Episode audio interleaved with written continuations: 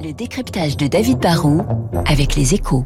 Bonjour David Barou. Bonjour Gaël. Les salaires des patrons des entreprises publiques sont limités à 450 000 euros, mais le gouvernement veut visiblement casser ce plafond pour le futur patron d'EDF. Ouais, il faut s'en souvenir, hein, c'est François Hollande qui était sur la ligne de la finance et mon adversaire qui avait fait passer cette décision en 2012, une fois élu à la présidence de la République. Hein. Il ne fallait plus que le patron d'une entreprise publique soit payé plus de 450 000 euros par an.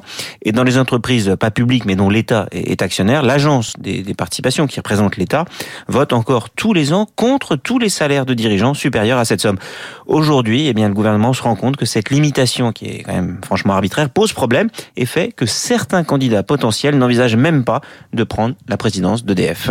Cette décision risque cependant de provoquer une polémique, on l'imagine. Mmh, bah oui, hein, dès qu'on parle de la rémunération des dirigeants euh, d'entreprise, on bascule dans la polémique. C'est effectivement euh, facile de dire qu'on peut très bien vivre avec moins de 450 000 euros par an et qu'on n'a pas besoin de millions. Là, en plus, on parle de choisir quand même un dirigeant pour une entreprise qui vient d'afficher une perte de 5 milliards euh, d'euros au premier semestre et qui va être nationalisée à 100%.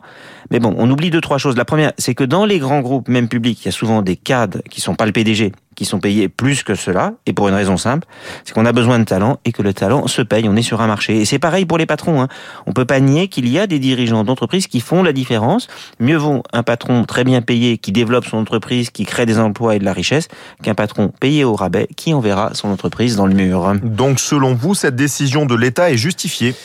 Euh, on, dit beaucoup que l'État, la politique, euh, les entreprises publiques n'arrivent plus à attirer suffisamment de talents. Or, nous avons besoin de ces talents et particulièrement chez EDF aujourd'hui, on peut pas le nier. On l'a vu hein, chez Air France KLM ou chez Stellantis par exemple. Un grand patron peut faire la différence, mais pour les meilleurs, eh bien le marché est mondial. Si on leur propose beaucoup mieux ailleurs, bah, ils iront euh, ailleurs. On est beaucoup moins choqué finalement quand, quand les footballeurs ou les stars de cinéma gagnent des millions et pourtant ils contribuent beaucoup moins à la création de richesses. Je dis pas qu'il faut donner des dizaines et des dizaines de millions euh, au futur patron d'EDF, mais il faut casser la limite des 450 000 euros et surtout mettre en place un système de rémunération qui récompensera la réussite. Merci beaucoup David Barou pour cette saison de décryptage sur Radio Classique. Je vous souhaite de bonnes vacances. Et merci beaucoup Gaël. merci beaucoup. Au menu de cette deuxième heure, juste après le journal de Charles Bonner, à 8h10, l'édito politique du Figaro avec Arthur Berda. Il reviendra ce matin sur la stratégie de la France insoumise. Il la juge contre-productive.